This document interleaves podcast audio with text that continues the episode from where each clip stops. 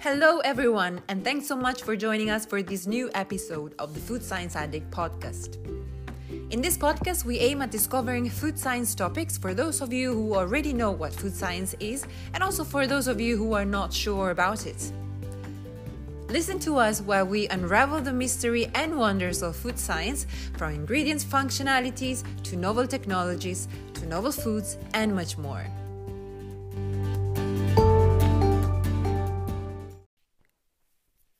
Episode is sponsored by the Institute of Food Science and Technology, a professional membership body for those interested in food science and technology. Stay till the end to find out more about IFST. The manufacturing of coffee from fruit to roasted and or grounded bean may lead to the production of byproducts which can be recapped in three major ones coffee pulp and husk coffee silver skin and spent coffee ground.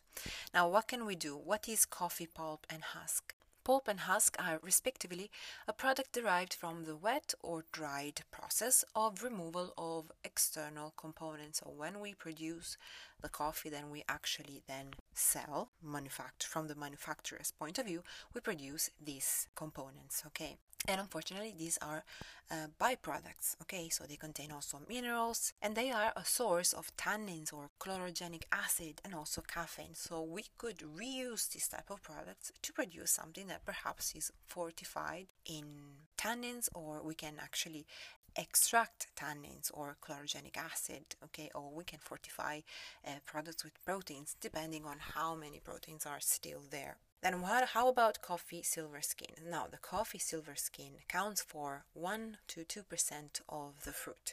It is the internal integument of the coffee bean and is normally produced during the roasting process.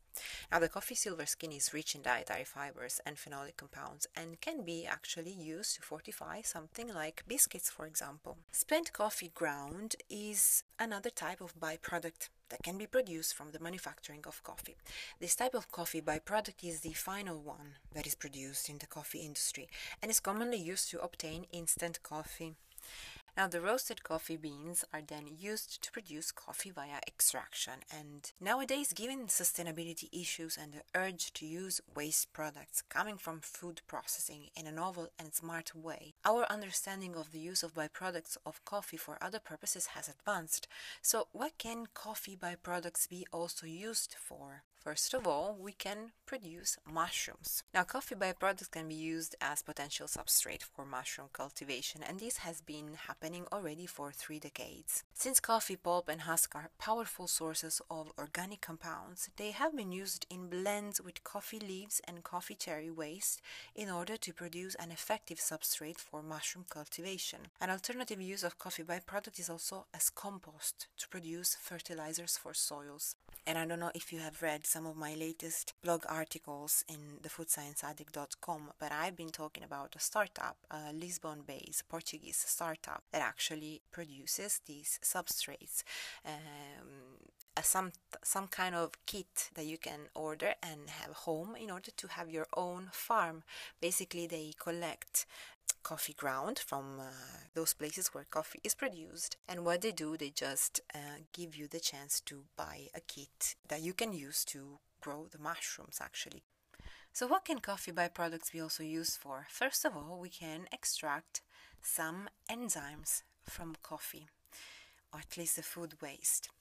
So, basically, enzymes like pectinase, tannase, xylanase, among the many others, they can be used for food applications in order to improve textural characteristics or influence aroma and flavor.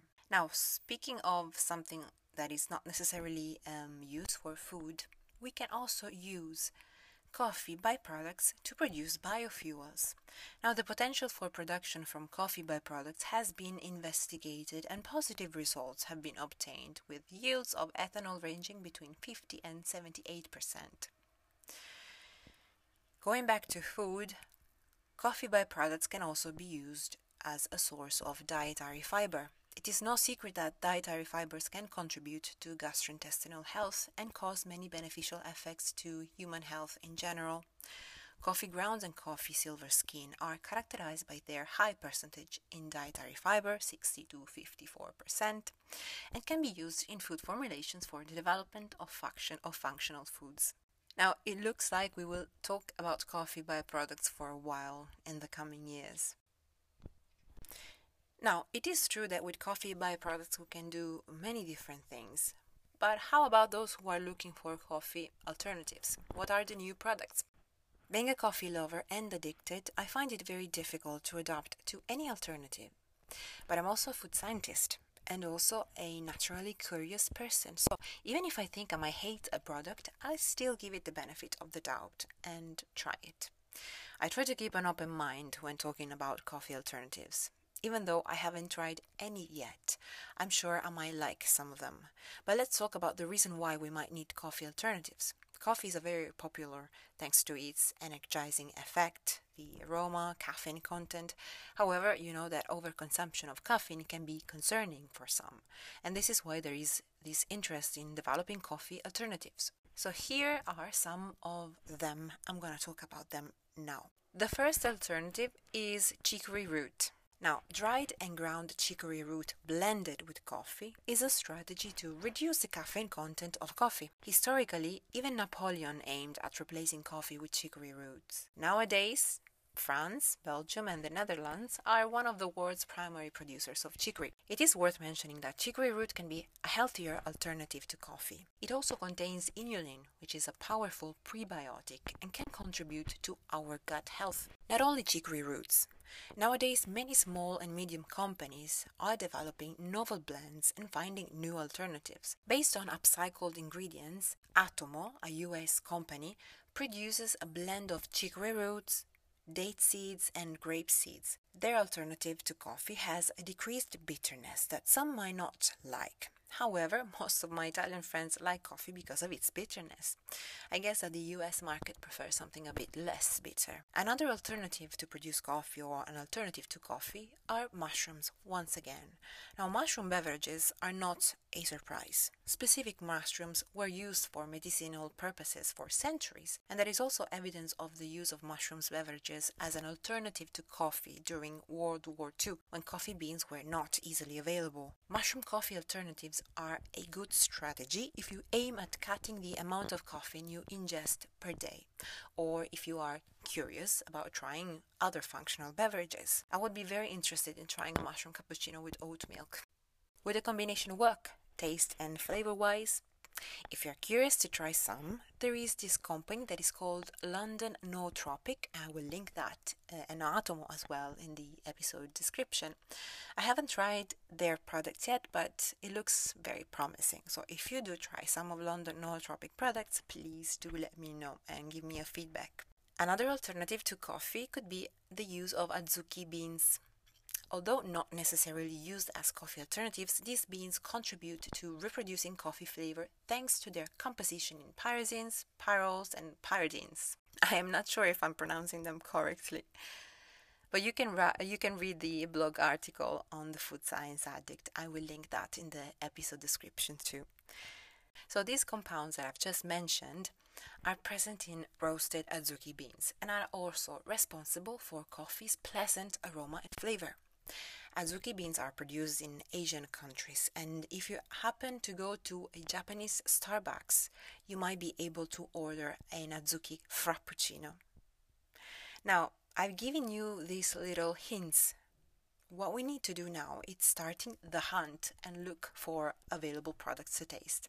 If you already know about brands that produce alternative beverages that are coffee like, feel free to mention them you can write a comment on my blog, thefoodscienceaddict.com, or you can also send a message to uh, our Instagram at the Food Science Addict.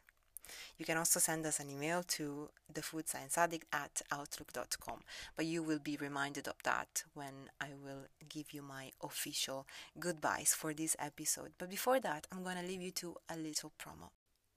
Before finishing and saying goodbye to everyone, I'd like to thank the Institute of Food Science and Technology for sponsoring season 2 of the Food Science Addict podcast. The IFST is the UK's leading professional body for those involved in all aspects of food science and technology. The IFST provides a variety of benefits as part of their membership, including free knowledge resources, topical events, and professional recognition. The IFST members are like you. They are studying or working in all areas of the food sector, in industry, education, and governmental organizations. Find out more about IFST and become a member today by heading to ifst.org.